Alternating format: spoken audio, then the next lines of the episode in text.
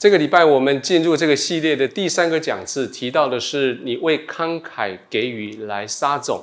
那我给慷慨下了一个定义，说慷慨就是不为自己的利益，自愿的把祝福给别人。那为什么要这样子做呢？因为慷慨是基督徒一个很重要的品格，在圣经里面，在所有的信仰生活里面很重要啊。理由之一，最重要的一个理由，是因为慷慨是我们回应天赋的本质。天父他怎么处理慷慨？天父他他慷慨，他没有条件的给我们，而天父当他没有条件给的时候，他就是很有健康的界限。他告诉亚当跟夏娃说：所有的东西你可以随便吃，但是生命树上果实你不可以吃。那在慷慨这件事情上面，天父他的本质是是有次序的。那这个次序是在啊保罗所写的正正经文里面很重要、很清楚的说，你慷慨这个人，你需要知道是神给你的心意。照着神给你的心意，你知道你臣服于神，然后臣服于教会的权柄之下，你开始做慷慨。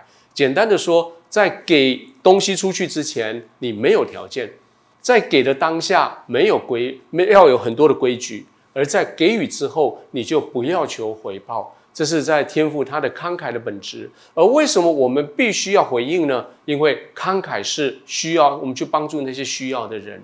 慷慨需要我们去回应上帝的本质，我们去帮助那些需要的人。但是不要误会了，慷慨不是只有给钱这件事情。慷慨有好多东西你可以给，你可以给话语。话语在讲的是，你可以因为你看着神的话语，因为你领受了，你把神给你的安慰的话语来跟其他人来分享，这是很慷慨的事情。慷慨可以给劝诫，你看到有人他走迷路了，你有人他很迷惑了，慷慨。帮助他一句话两句话，帮他从迷路上救回来。而慷慨也有可能是一个鼓励的话语。你看到有一个人他做了很好的事情，你看到你的小组长，看到你的组员，看到你的同事、你的同工，他们做了好事，说了好话，你给他一句鼓励的话语，那是很慷慨的。还有最重要的一个慷慨是，你给他时间，所有的其他的东西都会回来，给钱、给物资都可以再回来，给智慧源源不绝。可是，当你给时间的时候，是表示你愿意用你的生命陪伴他。而耶稣他对我们的慷慨，就是他给我们他的生命，他借着他给我们生命，表示他真的非常爱我们。今天在这个这一堂里面的最后一个重点，我们提到的是慷慨的目的是什么？慷慨的目的是要帮助这些需要的人去帮助需要的人。有点拗口，再讲一次。慷慨是帮助需要的人去帮助需要的人。慷慨不是只有靠你一个人做所有的事情，慷慨是你你所做的事情，你引起别人的兴趣，使别人有了这些感动，他们也因为你给他的帮助，他开始去帮助别人。保罗举的是当时在第一世纪的那个大饥荒的故事。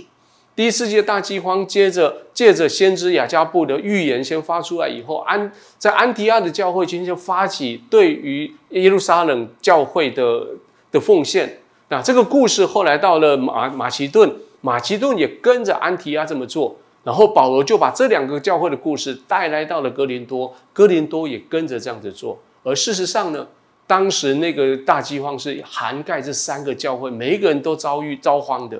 可是他们因为他们的慷慨，他们愿意忽视自己自己的自己当时的需要，去帮助别人。各位弟兄、各位姐妹，其实，在耶稣的故事的里面，不断的告诉我们，不要把事情大跟小、跟重不重要比在一起。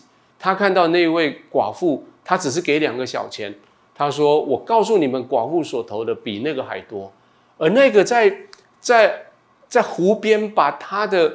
午餐拿出来，那个小孩，那虽然只有五饼跟二鱼，但是那那笔小小的餐点，成为后来两千年来不断被传说的故事，而且很多人因为这样子得感得感动，耶稣甚至这样子就拿就把这个拿饼这个动作当做他的记号，他告诉我们说，我们不管人在哪里，我们必须被神拿起，被神祝福，被神拨开，分给众人，慷慨的去祝福众人，而最后。我们为什么可以这么的慷慨？是因为上帝不断的告诉我们说：“我儿，我常与你同在，我一切所有的都是你的。”我想要挑战你，挑战你的小组，挑战这个教会，挑战你听到这个讯息的人，可不可能让慷慨成为我们的文化？不断的给出去，不断的帮补，不断的鼓励，不断的劝勉，不断的给时间。我们可不可能让天赋慷慨的本质就这样生产在我们的中间呢？愿上帝祝福你们的小组，也愿你们的小组成为一个非常慷慨的小组。